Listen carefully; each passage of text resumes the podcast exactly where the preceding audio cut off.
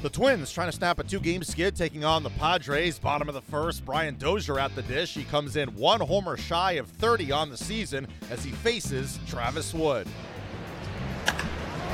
It's a high fly ball. Woo wee. Deep right field. Can't hold it. No way. Nice hitters park. It's gone.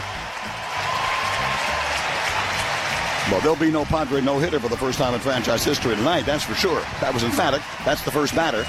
And that's 1 0 Minnesota. Dozier the opposite way over that big right field wall. Wood kicks the leg, comes home, and a fastball hit in the air down the left field line deep. Caesar going back. He is at the wall. He looks up, and this one is gone. Right after that, a two run homer.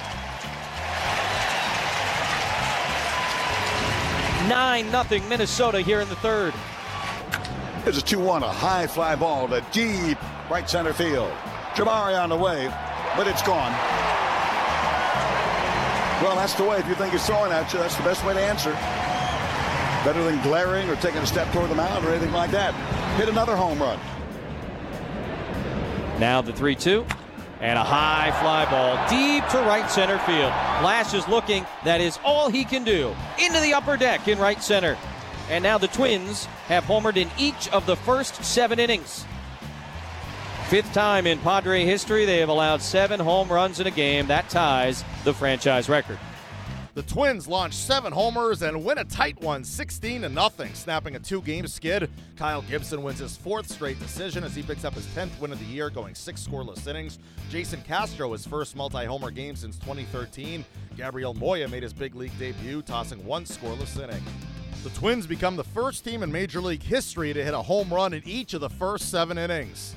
The Padres hammered by the Twins. Manager Andy Green spoke after. We'll figure that out as we go. I don't ever really talk about that post game. I think just evaluating the game today, it was uh, same thing it's been. A lot of middle middle mistakes, and his margin for error is clearly small, and they swing the bats very well. So it wasn't just him. Kind of did the same thing with Valdez, and Mazzoni left a couple sliders in the middle of the zone too. So just one of those days. It's very very ugly for us.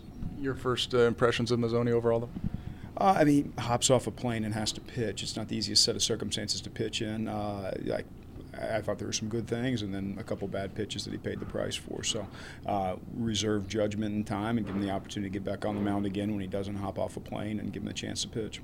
Kyle McGrath uh, continues to do a nice job for you. Is that deception something that you see can can play over the long haul? Uh, it's played at every level, and, I think that's always the telltale sign. If a guy can go to every single level of the minor leagues and his deception plays, then maybe his velocity and deception will play at the big leagues. I think he's he's shown that it has, and he's showing that it will, and I think we'll continue to put him in different kinds of situations to find out what he's got. How much do you attribute, like tonight, to uh, Travis getting back to a starting role versus just where he is in his career right now? Uh, I mean, I, I, I don't not really evaluating at the big picture right now. I mean, there was just a ton of mistakes uh, in the zone today, and I think he'd be the first person to tell you that. So uh, we'll sit down and kind of assess where we go from here. But uh, you know, obviously, if he wants to stay in the rotation for the foreseeable future, he's got to continue to pitch better than that. You never really make too much out of one game, but is it troubling for you that your office didn't score a game they scored 16 runs?